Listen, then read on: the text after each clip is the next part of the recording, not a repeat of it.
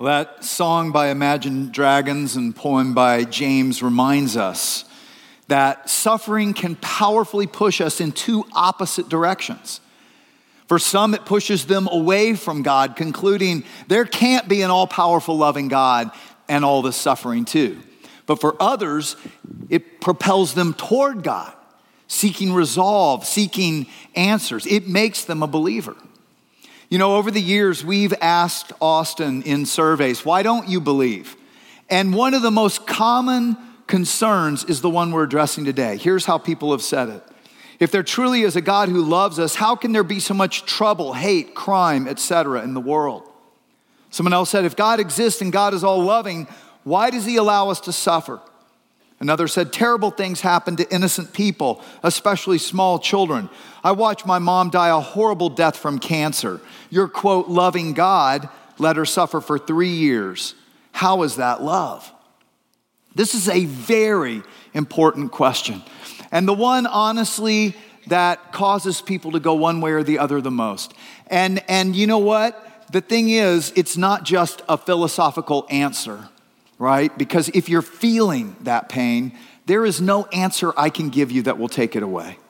And if that is you today and you're in that pain and you're suffering, all I can say is how sorry I am and that you're not alone. And it, this, what I'm going to tell you today is not just theoretical to me either. You know, I watched my, my dad slowly die of cancer. I was not a believer. I watched him literally wither away until my mom and I had to roll him over in bed. And then he passed away. And then I watched my mom try to raise my sister as a single mom. I watched people take advantage of her financially because they knew they could and they knew they could get away with it. I watched her start to, to try to date. And her first date, she went out several times with this guy. They went dancing. And then he comes and drops dead on our kitchen floor from a heart attack. and then years later, she, she takes the risk to love another man and falls in love with them, and they're going to get married. And she says, Would you mind getting a physical?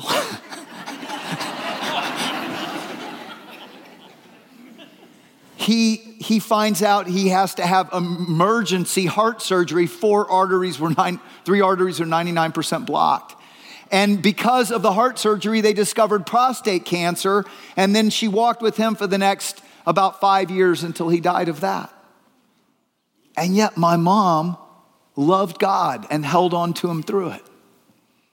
The last 10 years, eight of those, I watched her slowly die of Alzheimer's. The most cruel death you can imagine. Until two years ago, she finally died. And it was bitter, but you know, it was also sweet. Because there were times when God showed me how to love and care for her like she loved and cared for me. And there were times that were sweet, there were times that were even funny. You know, some, I remember one time, I, you know, as I, was, as I was caring for her, she looked at me with the sweetest smile. She said, You're such a loving, caring son. You are my son, aren't you? you gotta laugh, right? Uh, uh, and here's the other one. You know, I, it's funny. Like uh, assisted living places, they're like college dorms. It's crazy. Uh, I mean, you know, there, there are relationships and there's gossip. I, I walked into the Alzheimer's lockdown unit once and a guy was holding my mom's hand. I was like, come on. like, it doesn't, I don't know. My mom, I guess she was a looker back then or something, or pheromones, but guys were chasing her in the assisted living place, right? One time, I'm not kidding. Uh, you know, there was this guy, Frank, and he was coming after. He was there every day. And I call her up and I said, Hey, mom, what are you doing? She said, Oh, just talking to a friend. I said, Oh, is Frank there? She said, um, Hold on a minute. Are you Frank? like, unbelievable, right? But you know, why do some things push some toward God and others away from God? I don't fully know. I don't fully know the answer to that. But I want to tell you what I discovered that turned me toward faith because of watching my father suffering. Because you know, as my father was dying, I had a realization suffering happens, period. It just does. You know, and, and it actually led me to believe because I was starting from a place of disbelief. I didn't believe in God, but I found greater struggle from that place asking why suffering than I did from believing that God must exist. Because if you think about it, I started asking, why do we suffer if there is no God? Because if there is no God, there's no reason for this suffering. There is no ultimate good that comes from it. It will never be made right. Now, I knew the evolutionary perspective. I understood that. It's survival of the fittest, you know, and pain and suffering help us become stronger and survive. Right. But that still doesn't really make sense because insects have no pain receptors. They don't feel pain like we do. They haven't had any problem surviving. You had, you had any problem wishing there were more cockroaches or ants? No, right? They don't feel pain. And of course, the greatest pain is emotional pain, pain caused by relational hurt. But that is absolutely not essential for the population of, of the species. You know, a, love is not even needed for a procreation. It just complicates life. So the question I had to wrestle with is what was wrong with evolution that the most highly evolved of all the creatures, humans, suffer more than the insects? It makes no sense at all. And you don't see, you know, you don't see insects with the struggle for purpose and meaning that humans have, right? You don't see cockroaches envious and despondent because they're not as strong as ants and they're so horribly ugly and they just want to kill themselves. You wish they'd say that, right? They don't. We do. We do that. And it's crazy. But even more troubling is why suffering bothers us so much. Why does it bother us? I mean, suffering happens. You've seen the bumper sticker, more graphically put, right? It's been consistent throughout all humanity for all time. If we're just a product of nature, why do we complain about something that has to be? Why? Why do the atheists, why does the atheist and the Christian complain about suffering unless it's a sign? Unless it's a sign that something's wrong. But the most troubling thought of all is that if there is no God, then all of this complaining about suffering is purposeless. There will never be any good that comes from it. Now, the biblical answer made much more sense to my question why suffering? Let me tell you what I found that actually led me to faith as I watched my father die. First, evil and suffering are not God's will, ultimately. God's not the enemy. And you know, throughout Scripture, for thousands of years, He's been telling us His motive is love. That, that love is His ultimate motivation for creating us and even for allowing suffering and pain for a season. And that's key. It's only for a season.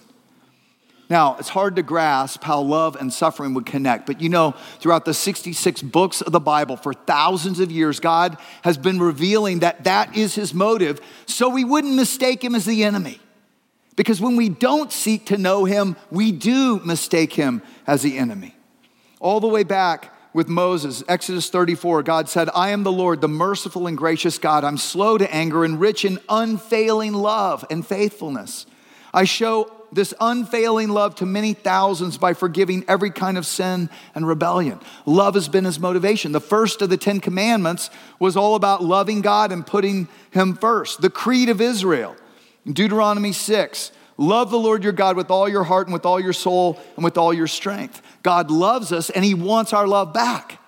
And throughout the prophets, he talks, he uses every human relational metaphor so we can understand his heart. Look at what he said in Jeremiah 3. I thought to myself, I would love to treat you as my own children.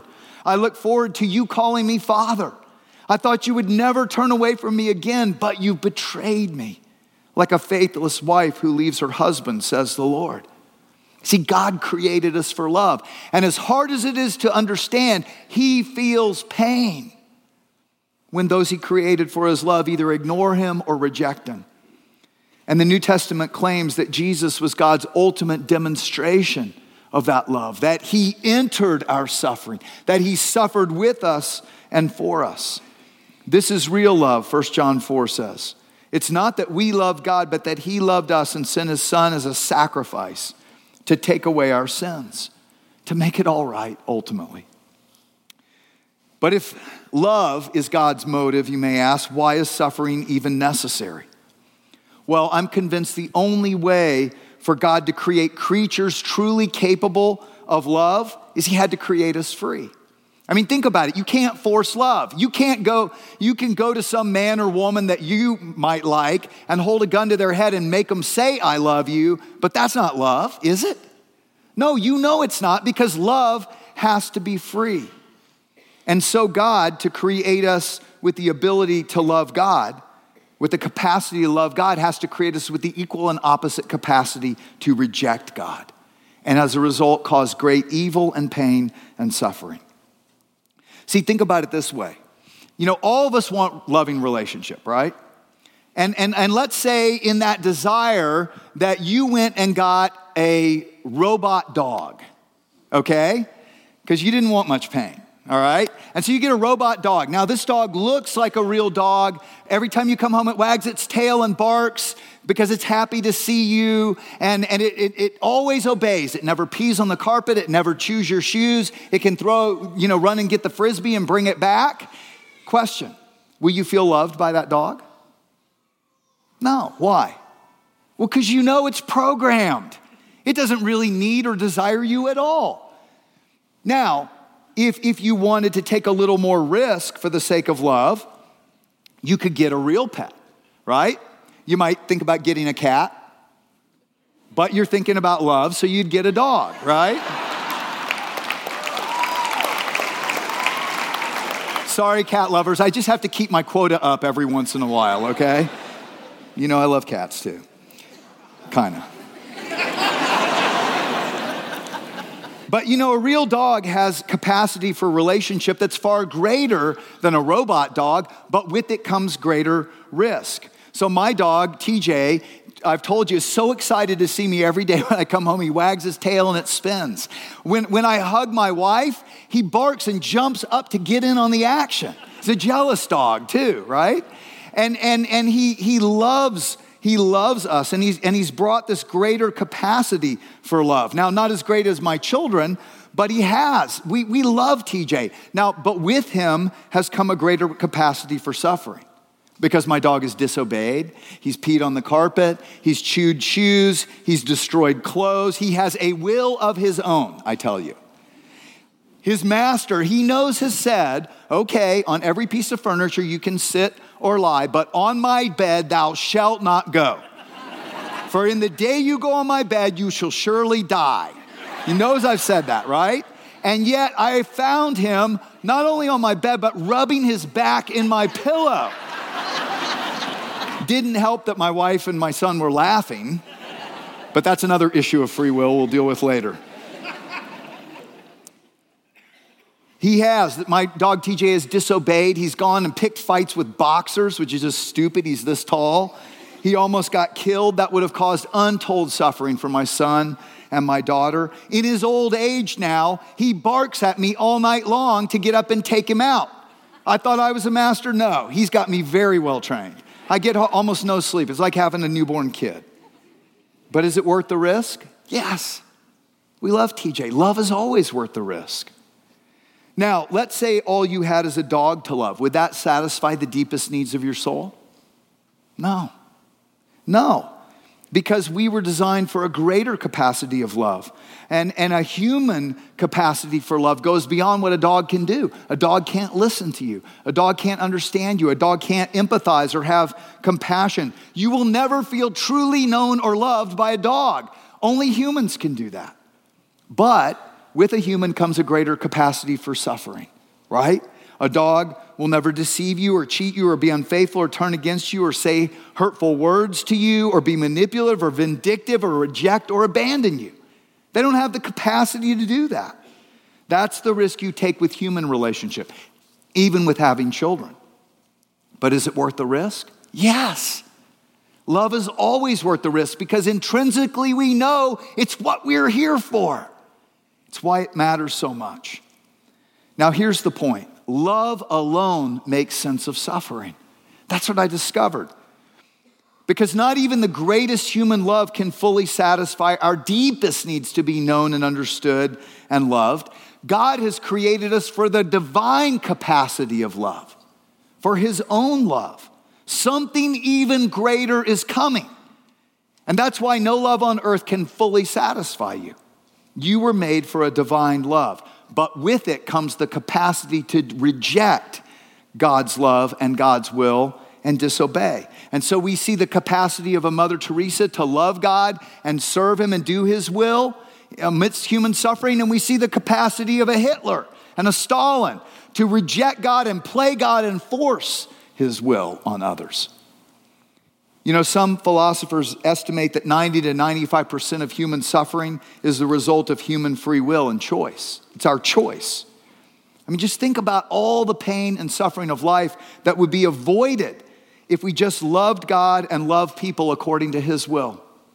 I mean, think about a world with no pride driven wars, no divorce, no business abandoned inner cities, no sexually transmitted diseases or abortions or unwanted children, no drunk driving accidents, no angry, lust driven dads who abuse their children, no hoarding, so there would be no starvation. If pride and selfishness never destroyed a business partnership or a family, if we never cheated or lied or stole from one another, if we never gossiped or backbit one another, you know, if kids were never torn down on the playground or mocked or devalued, only encouraged and loved and built up, imagine. No, the truth is human choice causes so much of our pain and suffering. You know, there's a cartoon uh, I saw once with two turtles, and one of the turtles says, You know, sometimes I want to ask God, why does He allow so much poverty and suffering when He could stop it? And the other turtle said, Yeah, me too. Except I'm kind of afraid God might ask me the same thing. You know, to judge God as unloving and unjust in this evil world is a huge, tragic mistake when most of it is caused by us ignoring God's will. I mean, if anything, when we realize the evil and suffering of the world, it should drive us toward God who loves us and wants to go through it with us to deliver us and help us overcome it. Okay, but some might ask, all right, but wait. If God's all powerful, why couldn't He create a loving world without evil and suffering? Well, see, it's not that God's not powerful enough. College professor, and philosopher Peter Kreeft from Boston College says it this way It's not logically possible to have free will and no possibility of moral evil. God did not create evil, He created the possibility of evil. People actualize that potentiality. And I'm convinced that God is, in fact, creating a world where there are free will loving creatures and there will never be pain, suffering, or crying again. But we're only in chapter one of the story. And chapter one is all of the tension, and we don't like it. So, God is creating a world of no suffering, what I came to realize, but to create creatures who will eternally choose to love and follow God of their own free will and not keep causing pain and suffering by turning away, we have to start by living in the knowledge of good and evil. So, chapter one of the real story starts with the knowledge of good and evil. This is not quite heaven, where God is fully in control and his will is always done, and it's not quite hell, where God lets us have our own will and ways and never intervenes. We're somewhere in between, and we taste a small, reduced taste of both. For 70 short years, he allows us to experience tastes of his love and joy and peace and goodness and tastes of the pain and suffering of a world gone astray. He does it for 70 years to warn us something's wrong. God is missing. God's will and ways are rejected. We need God. Because, see, pain and suffering are always a warning. You know, Dr. Paul Brand uh, as a doctor who worked among leprosy patients in India. You know, we used to think for thousands of years, we thought leprosy caused, you know, the sores and ulcers on the body and ultimately bones to literally just fall off, arms to fall off of leprosy patients. Dr. Brand discovered something different. He discovered that leprosy doesn't cause that, leprosy causes you to not feel pain. What we would think would be a great benefit to never feel pain actually turns out to be horrible in a broken, evil world.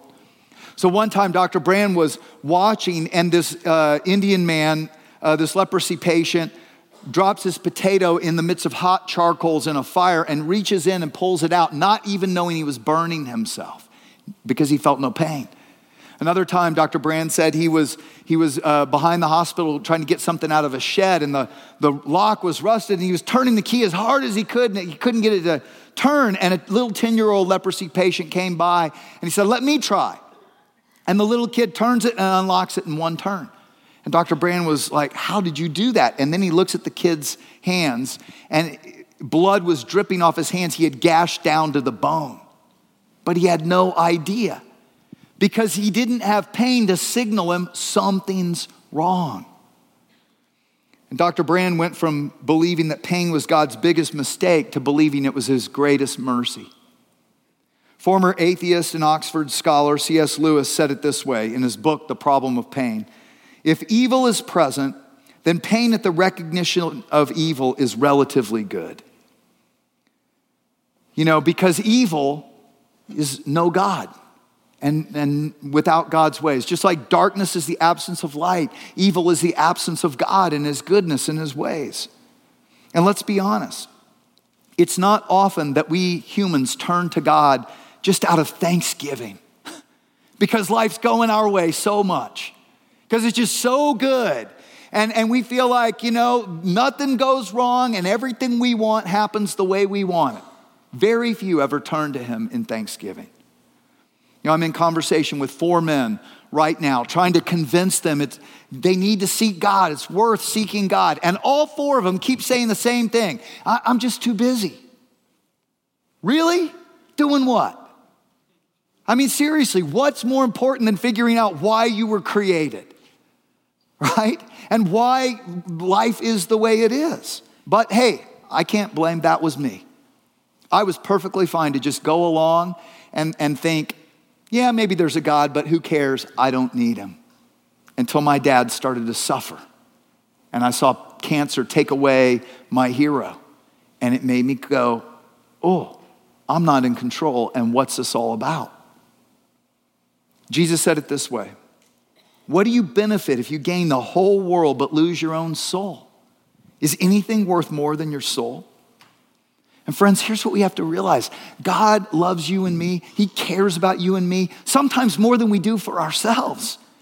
But He, you know, He's not just thinking about us according to how these 70 short years go. And, and when we judge God as unloving, we miss the fact that He's thinking about who, he's made, who we're becoming for eternity, forever. God sees something so much better than this life will ever give us, and He's preparing us for a joy that will last and a love that will satisfy.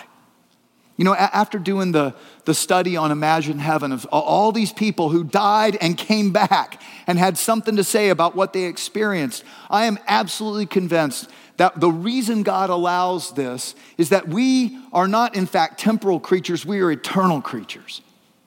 We were created to live forever but he has greatly reduced that experience, both of his love and joy and peace, and of the hurt and sorrow and pain of going away from God for a time, so that we will choose him, so that we won't make the greatest mistake ever and think that we can actually be okay without the very source of life and love and good, every good thing.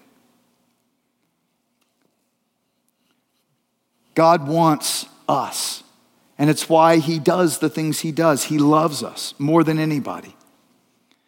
Now, some would say, okay, but what about evil and suffering that we don't cause? What about the tsunamis and the earthquakes and the disease? Yeah, I've asked that. And why Alzheimer's?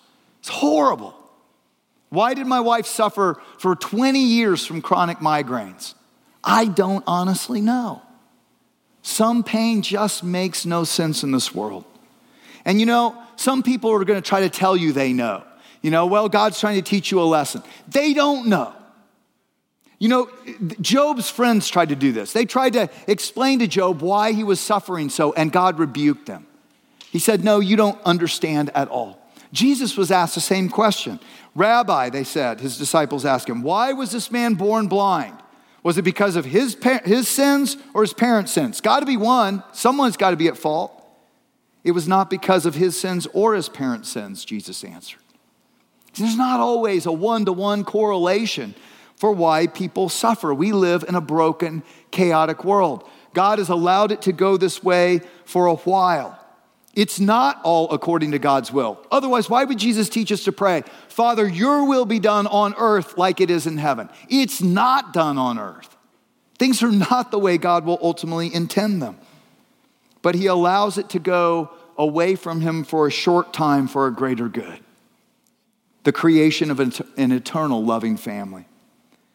Romans 8 18 following says it like this I consider that our present sufferings, they're not worth comparing to the glory that will be revealed in us. The whole creation waits in eager expectation for the children of God to be revealed. For the creation was subjected to frustration. The whole creation has been groaning as in the pains of childbirth right up to the present time. And we know that in all things God works for the good of those who love him, who've been called according to his purpose. And this is the next thing I realize life is a birth canal. This life is a birth canal. God is in the process of birthing eternally free, loving creatures where there won't be any more pain or suffering. But the only way for that to happen is we have to start with both the knowledge of good and evil, where we get glimpses of his love and kindness and goodness, but we also feel the pains and the horrors of his absence. God does hide for a time.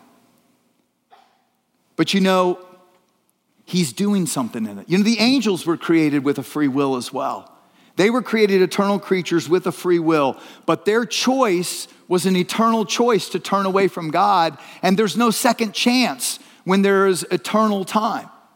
And so God places us in time for a short season and kind of hides so that we have the chance to choose we get a second chance. The angels don't get a second chance. We get a second and a third and a fourth. For 70 years, we get a chance to try again, even out of our failure. And God even goes beyond that. He even pays for our failure and enters our suffering with us and walks us through it, promising that our suffering won't even compare to the reward, to the glory He's going to give us. You know, Mother Teresa understood this. She knew the horrors of evil su- uh, human suffering. She said this In light of heaven, the worst of suffering on earth will be seen as no more serious than one night in an inconvenient hotel. think about it like this you know, think, think about if the first day of 2017 was just a horrific day. Starts off, you have a a painful root canal that you've been suffering through, you go, you know, and, and you get it fixed and it doesn't fix. And on your way home, you end up getting in an accident and you total your car and, you know, you're in the hospital for a few days and then you end up getting fired from your job. And I mean, just those, that first week is just horrific. It's terrible. As a result, you know, the stock market crashes, you lose your investments. It's just a bad day. It's like, you remember Alexander's terrible, horrible, no good, very bad day? It's that, all right? But then every other day of the year after those first few days are just amazing. You, you end up, because you lost that other job, you end up with your dream job. You, you get promoted. You invent a product that helps millions of people and ends up making you millions of dollars. Time Magazine, as a result, puts you as the cover person on the cover of Time Magazine for all the good you've done for humanity. You meet the love of your life. You fall in love. You get engaged. This has been a banner year. Now, 2018 New Year's Day, someone asks you, what was 2017 like? Are you going to say, oh, it was just terrible, just horrible? You know? Started off so bad? No, you're probably not even going to remember the first week, right? You're going to say, it was a banner year. Yeah, I had a few bad days. And I'm convinced that is what it's going to be like the other side of this life. That those bad days, like Paul said, are not even worth comparing to the new life we're going to experience in God's family forever. And that's the last thing I realized. We overcome suffering by trusting and loving God through it. Pain and suffering do come. Apart from God, just complain, but you're not going to get anything else. But He promises that with Him, when we love and trust, when we lean into Him, even through it, He sees and it matters and it counts for eternity. It counts for more than anything in this life could ever count for. And God doesn't just stay removed and unaffected, He enters our suffering. Jesus was called the suffering servant. But it wasn't just 2,000 years ago that He entered in, He enters into it with us today. Peter Kreeft says it this way In the end, God's answer to why He allows pain and suffering is personal. He doesn't just allow it, He goes through it with us to overcome it in us. Are you broken? He was broken for us. Are you despised? He was despised and rejected. Do you cry out, Why, God? He cried out on the cross, My God, why have you forsaken me? Do people betray you? He was sold out by a best friend. Do you experience poverty? He had no place to call his home. Do you suffer at the hands of an evil world? He was mocked and shunned and beaten and tortured on a cross, saying, Father, forgive them. They don't know what they do. And his promise is he feels your pain today. You're not alone in it. He does understand, he does care, and he wants to walk you through it to the other side. Look at these promises, just a few. Psalm 34 18. The Lord is close to the brokenhearted, he rescues those whose spirits are crushed.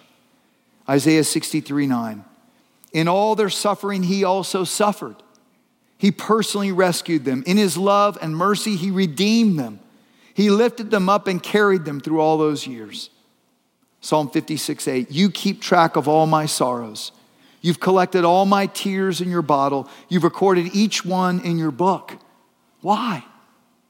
Because he cares. And he promises that when you lean into him and trust him and love him through it, he will reward it. You know, Galvin Reid tells of meeting a young man who, at the age of one, fell down the stairs and shattered his back and had been most of his life in and out of hospitals. And he said he thought God was fair. And Reed thought that was preposterous. He said, Son, how old are you? And the, the kid said, 17. How, how many years have you spent in hospitals? He said, Probably 13. He said, How can you say God is fair? And the kid said, Well, God has all eternity to make it up to me. And friends, that is his promise. That is his promise. He will overcome it as we love and trust him through it. And God's ultimate answer to suffering is coming. The last book of the Bible, Revelation 21, he says, Look, the home of God is now among his people. He will live with them and they will be his people. God himself will be with them. He will remove all their sorrows and there will be no more death or sorrow or crying or pain, for the old world and its evils are gone forever. If you're suffering, if you're in pain, if you're just struggling under the weight of life today, I want to pray for you. But first, I want you to just listen. Let the words of this song speak to you. And then I want to pray for you.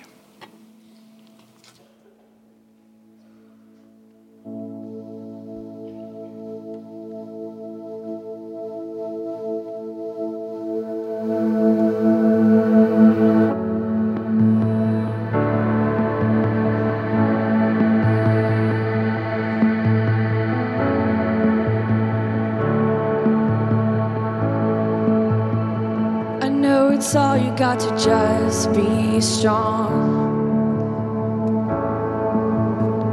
And it's a fight just to keep it together, together.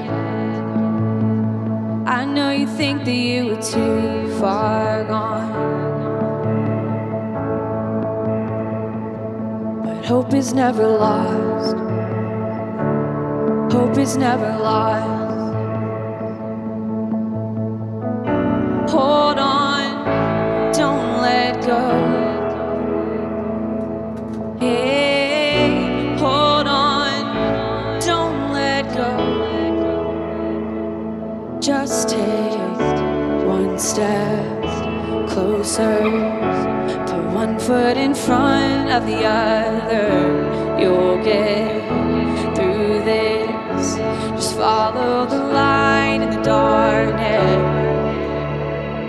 gonna be okay.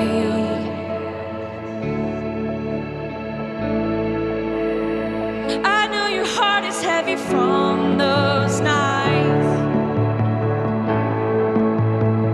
but just remember that you are a fighter, a fighter.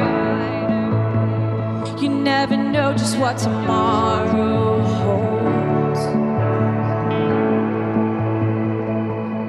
Stronger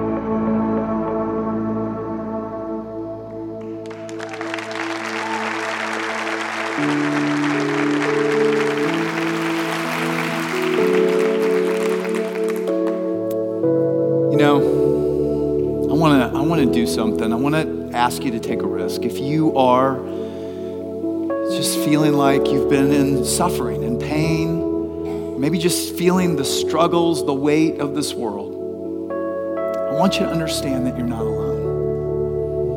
And so I want to I want to ask if that's you and you want prayer, would you just stand? Just stand and I'd like to just pray for you and I'd like you to see that you're not alone. You know, I'm a pastor. I get to hear from a lot of people. The great secret of humanity is we all think we're alone in our struggles and our trials and our suffering. Evil wants us to think we're all alone, but you're not alone. We're in it together, and God's in it with us. Let's pray. God, I pray for every person standing right now and those who are struggling as well but didn't feel like standing. I get it. God, sometimes this world can be so heavy, sometimes it can be so brutal. Thank you, Lord, that you do care, that you do love us so. You're not sitting on your hands, you're not saying, suck it up. You're saying, I love you. You're catching every tear in your bottle. You're recording every sad thought in your book. Because you promise that as we lean into you and we trust you, you're going to take us through to the other side. It's not over. And you promise that there is a reward coming. That all the pain and all the suffering and all the hardship of this life, that when we focused on you, when we keep our eyes on the light, when we walk with you through it, there's great reward coming. It does count, it does matter. And thank you, God. And I pray for every person standing that you would just give them that reassurance today of your great love and your presence with them. And that hope we will get through, we will overcome. In Jesus' name.